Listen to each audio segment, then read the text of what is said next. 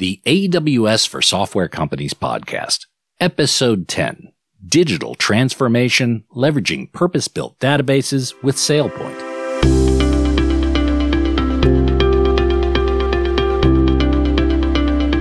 Well, hello, everyone, and welcome to the AWS for Software Companies podcast, where we speak to software leaders around the world about their journeys to the cloud, overcoming obstacles, and the role that Amazon Web Services play in their success. Today, we hear from Grady Summers and Marty Bowers of SailPoint on how their partnership with AWS resulted in their product running 1,800 times faster at 150th of the cost.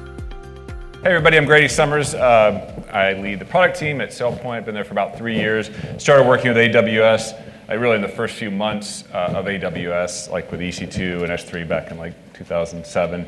Um, and then really in earnest, uh, it's hard to believe it's been 10 years since I built our first cloud native uh, SaaS product uh, when I was uh, over at FireEye. Want to introduce yourself? Yeah, Marty, ba- Ooh.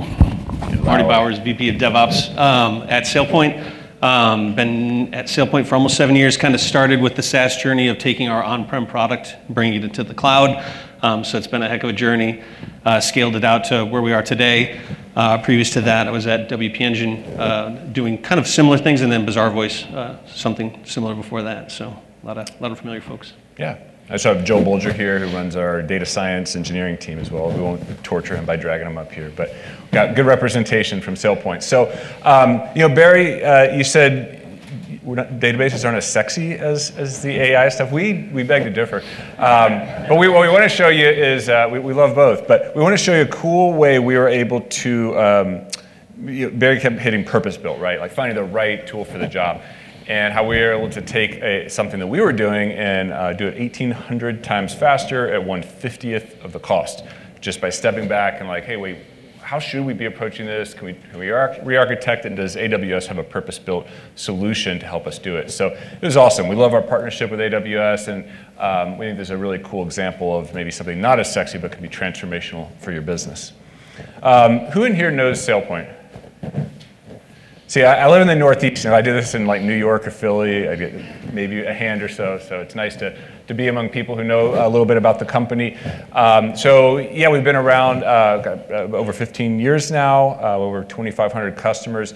Uh, we'll be we have a, an on-premise product um, that we, are sort of known for in the early years, but as Marty said, we've really scaled up the SaaS offering. It's uh, we're 250 million ARR now, growing at over 60% year over year. So it's uh, it's really been well received by our customers. We're used by you know, about half of the Fortune 500 out there. And what we do is help uh, to govern identity. So everybody knows like what Okta does and you know, Microsoft single sign-on, it's your login or your multi-factor.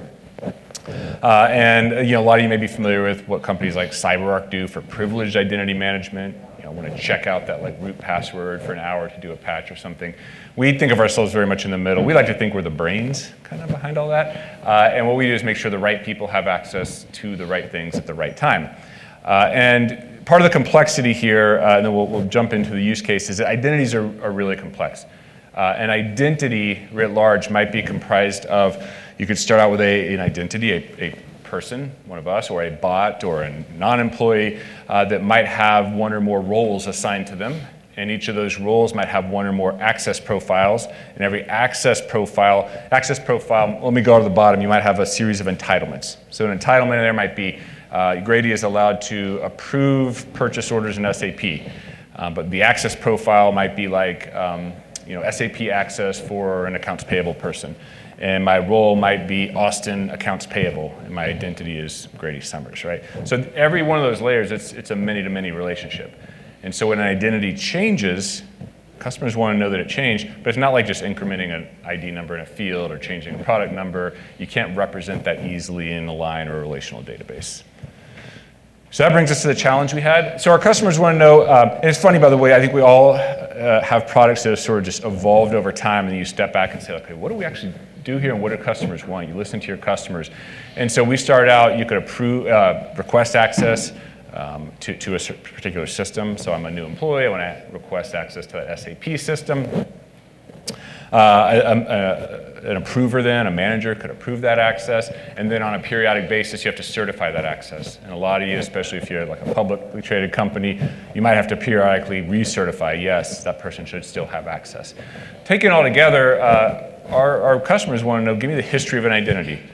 Like, when did this person get this access? Who approved it? Uh, when did they stop having access? You know, and, and there are many reasons for compliance, audit, security. You might want to go back in time and take a look at that.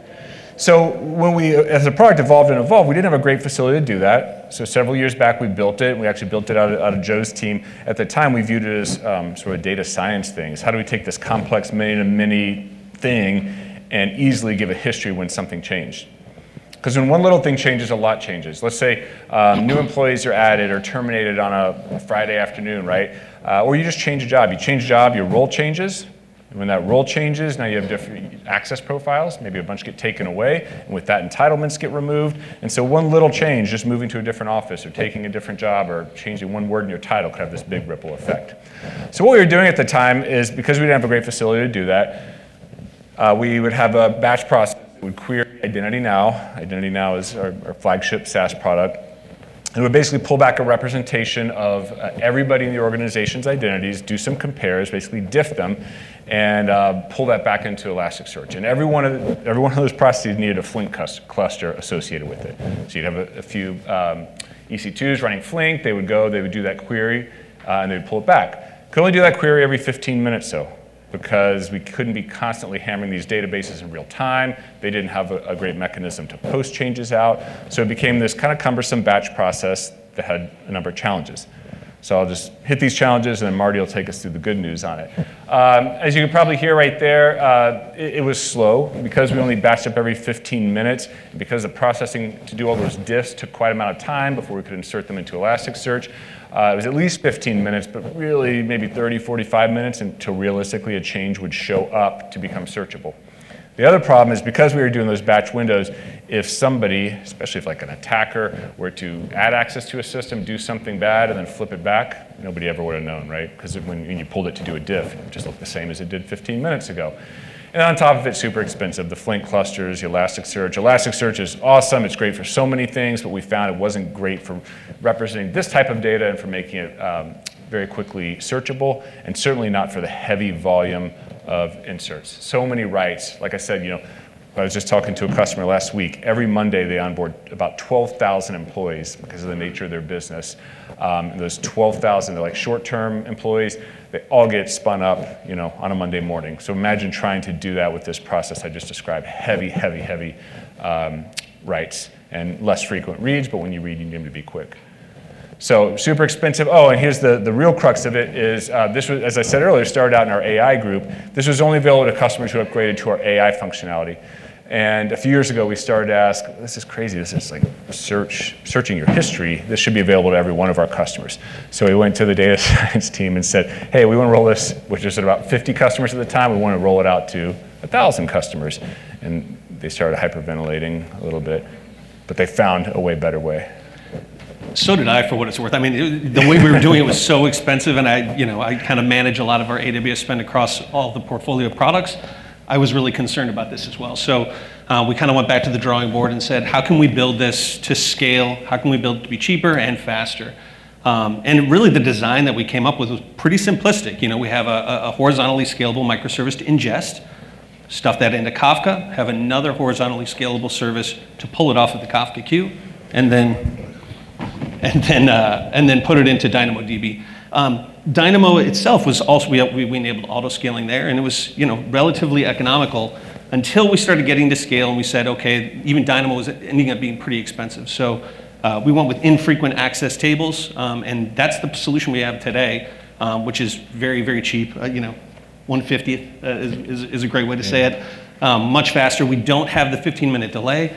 And we don't have that 15 minute gap where we could miss something like an attacker or just, just normal business. We may miss some of those changes, right? So, um, do we have a, did we take off the slide on kind of the, the learnings? No, we got that in here. Oh, okay. We hit the learnings, see benefits, we hit 1,800 times faster, 50 times cost reduction. How many of y'all use DynamoDB? Like, do you, do you know if you use a, the IA, the infrequent access storage? We found that great. Like Marty said, it's worth echoing that point. Is um, I think list rates is like uh, 25 cents versus 10 cents for the infrequent access. I mean, it's substantially cheaper. You're going, you know, less than half uh, for things. It's a little bit slower on the reads. Um, handles the writes just fine though. So yeah, for this use case, it was perfect, right? Yeah. And Elasticsearch was just well, we had a lot of Elasticsearch experience in house, which is why we went with it initially. Just wasn't wasn't really purpose built for this use case. Dynamo was. Yep.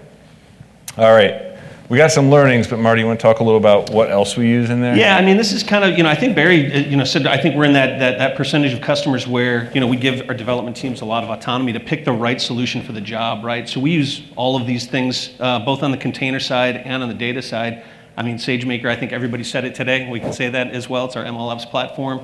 Data Lake is an S3. And then, you know, we use a number of these services, including the database migration service, which is a pretty interesting use case for it to take a legacy database and start siphoning off data into microservices as we spin up new, new services to, to break down kind of monoliths, right? So, uh, but yeah, we're, we're a heavy user of kind of all of the above to make sure we're using the right tool for the job. Yeah. All right, so what did we learn through this process? Yeah, well, I mean, you know, and I, I, I hate to say this one the way, the, you know, the way it's written, uh, understand your use case up front. I think the team did understand it up front, even back with the first design. It just wasn't built for the scale that we were expecting to see, right? So, Yeah. but definitely fully understand the data use case. Um, some things are, are not in, easily interchangeable when it becomes uh, to, from ste- streaming versus batch. Um, this is kind of, you know, move quick and iterate. That's kind of a, yeah, I, I think the, the last 20 years in SaaS, that's what everybody kind of says. You know, make sure you move fast and iterate fast, fail fast, right? Um, and then beware of your own, you know, kind of uh, trap of trying to say, oh, I can run this myself, cheaper, more economical, uh, when there is something that's a managed uh, solution that, that, that'll, that'll, that'll meet your need, especially if you're going into all these, you know, dis, you know, diverse technologies. You don't want to have to have humans on your team to be experts in all of that. Let AWS do that heavy lifting. I think uh, that middle bullet too is key in that we could have said, hey, how do we get the perfect, we call this feature access history. I don't know if we said that to start, but we could have said, how do we really perfect access history so we can take it out to a thousand plus customers? And uh, we, you know, we might have worked years on that, right? I think what the team did, even though, you know, it almost sounds like the, the way we described the, the old solution, like, oh, it's terrible, you know, it, it was right for the time and it was great that we got it out there and started to learn, experience, and got customer feedback on how to improve it. And this is, we have this debate a lot with like the CFO and the finance folks. Uh, we want to run out, roll out a new service. Um, I think one of the bigger ones who rolled out recently is running, you know, initially fairly low gross margins, and they're saying, you know, hey, we can't push this thing out. It's, you know, gross margins are too low. We always have to remind finance, like the beauty of SaaS and beauty of, of working at AWS is the ability to constantly lower our costs and, increase our gross margins. And indeed, you know, we had a, big product that last year we were in the 40s on gross margin, and I'm confident we'll be up into the high 60s by the end of this year. So uh, I think that's important. And then in that last one, I think we've all lived through that one before. In a prior role, we had um, we said no, we're going to run our own uh, Elasticsearch. We can do it way cheaper than Amazon's, and you know year later, you look back, you have 10 people running an Elasticsearch service, and you're like, ah, probably should have gone with the managed version. So anyway, those are our learnings. Look forward to taking questions here in a bit.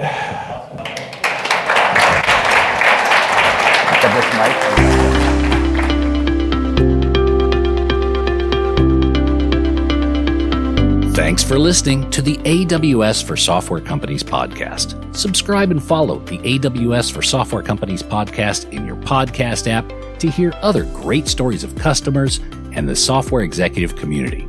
Please share these episodes with your teams on LinkedIn and on other social media. Thanks again for listening.